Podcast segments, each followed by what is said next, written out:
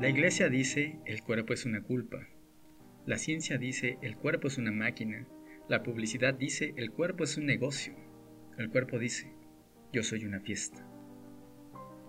Es una delicia leer a Eduardo Galeano, autor de las últimas palabras que menciono. El cuerpo dice muchas cosas, en palabras a veces incomprensibles para la razón. Yo soy Christopher Cedillo y este episodio se titula El cuerpo lo sabe.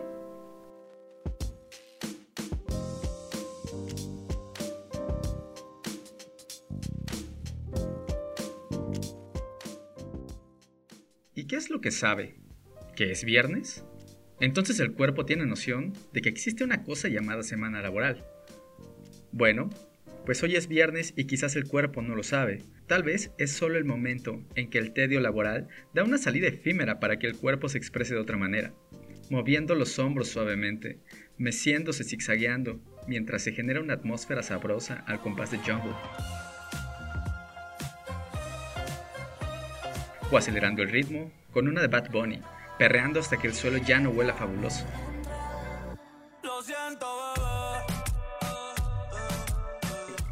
Todos los días el cuerpo está presente, pero pareciera que es hasta que el mundo laboral le da un respiro cuando éste deja de ser un instrumento o una máquina que funciona bajo una serie de reglas de programación neuronal. El cuerpo no es instrumento y posee su propia sabiduría que termina por generar una fusión entre cuerpo y mente. Hay que ponernos físicos. Hagamos un experimento con tu cuerpo. Observa tu dedo índice de la mano derecha. Nota cada pliegue, arruga, Incluso puedes percibir su temperatura sin tocarlo. Ahora ponte de pie. ¿Ya? Bueno, con tu dedo derecho apunta hacia el frente de ti. Cierra los ojos, sin hacer trampa. Confía en mí, va a estar chido. Ya estás de pie, tienes los ojos cerrados y tu dedo apunta hacia enfrente de ti. Ahora, aún con los ojos cerrados, trata de tocar tu nariz. Adelante, sin miedo. Tú puedes. ¿Lo lograste? Ahora aleja tu dedo y vuelve a tocar tu nariz. Ahora vamos a volvernos locos. Repite el movimiento muchas veces, cada vez más rápido. Ya, ya, tranqui. Abre los ojos y dime. ¿Cómo te sientes? Literalmente, ¿cómo te sientes? Lo que acabas de experimentar se conoce como propiocepción. ¿Propio qué? Propiocepción. La propiocepción es también conocido como el sexto sentido del cuerpo, pues le permite a éste reconocer dónde está cada una de sus partes y miembros. Y eso es justo lo que acabas de vivir. La consecuencia de tu cuerpo con relación a sus partes, dada por diferentes elementos conectados en una especie de armonía orgánica, una armonía necesaria para que tengas una experiencia con el mundo sensible, la cual es detectada por receptores celulares llamados piezo 2, responsables del tacto y el experimento que acabas de hacer. Estos receptores se llaman así porque vienen del griego que significa presionar, Así que estos piezos son las piezas moleculares del tacto y generan una serie de cambios dentro de tus células en una comunicación que ni tus ojos o los míos pueden ver. Pero el doctor Pataputian se ha inventado una manera para entrar en ese micromundo, para espiar cómo funcionan.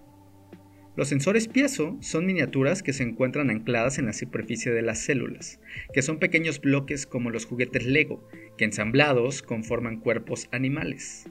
Bloques que sí, son pequeños, pero numerosos, en cantidades que superan los 10 billones de células en el cuerpo adulto. Y mira, esto se pone bien loco porque hay dos tipos de piezos, piezo 1 y piezo 2, para que te acuerdes. Piezo 1 puede detectar a la sangre de tu cuerpo fluyendo por tus venas, lo que provoca que el sensor participe en el control de la presión sanguínea. Imagínate las aplicaciones que puede tener para las personas con hipertensión. Por otro lado, los piezo 2 son responsables del experimento con el cual te tocaste la nariz como 10 veces porque te emocionaste con esto de la propiocepción.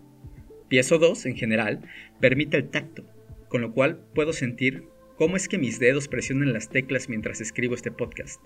También permiten sentir el dolor como cuando accidentalmente te pegas con el martillo, o generar sensaciones agradables como el abrazo de tu madre. Y no sé tú, pero yo me pongo a pensar en cómo sería mi vida sin la posibilidad de sentir cuando doy o recibo el apapacho. Quizás una vida así no es vida. Y bueno, ya para finalizar, Patapotia ganó el premio Nobel en 2021 por sus investigaciones de esto que te cuento, y sus resultados tienen mucho significado con la expresión artística corporal. Si quieres saber de ello, te cuento luego. Yo soy Chris, y si tienes preguntas, ya sabes cómo nos encontramos en redes sociales. Si tienes quejas, pues vengan, pero recuerda no ser muy cruel. Hay que tener tacto.